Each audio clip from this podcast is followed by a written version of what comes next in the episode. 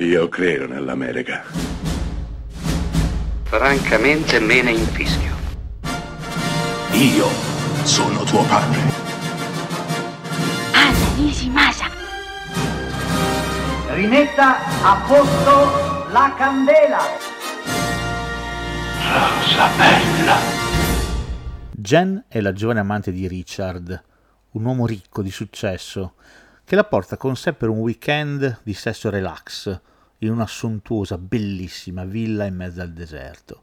Le cose prendono una piega inattesa quando due amici di Richard si presentano con un paio di giorni di anticipo per la solita battuta di caccia annuale che il gruppo organizza. Beh, dopo una serata trascorsa tutti insieme, il giorno dopo Jen verrà violentata da uno dei due amici di Richard in assenza di Richard, mentre l'altro guarda.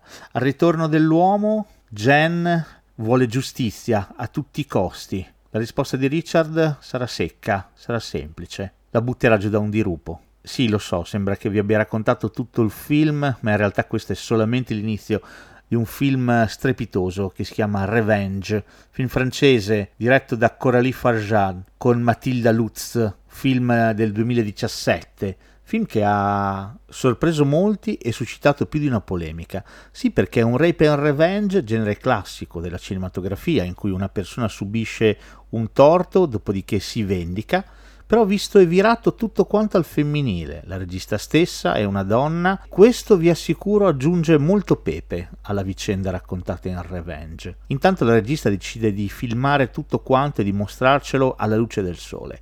Non c'è ombra, non c'è buio, ma luce accecante del deserto, e questo conferisce al film un'atmosfera davvero inedita. E poi c'è la protagonista, una strepitosa, bellissima Matilda Lutz, che prende sulle spalle il film e lo porta agilmente verso la sua splendida conclusione. Quello che resta è il malessere di una pellicola che spinge a fondo, senza lesinare nulla, mostrandoci sangue, frattaglie e cattiveria, per una volta raccontati da un punto di vista completamente diverso a quello femminile, che, se è possibile, risulta ancora più spietato, cinico e coinvolgente.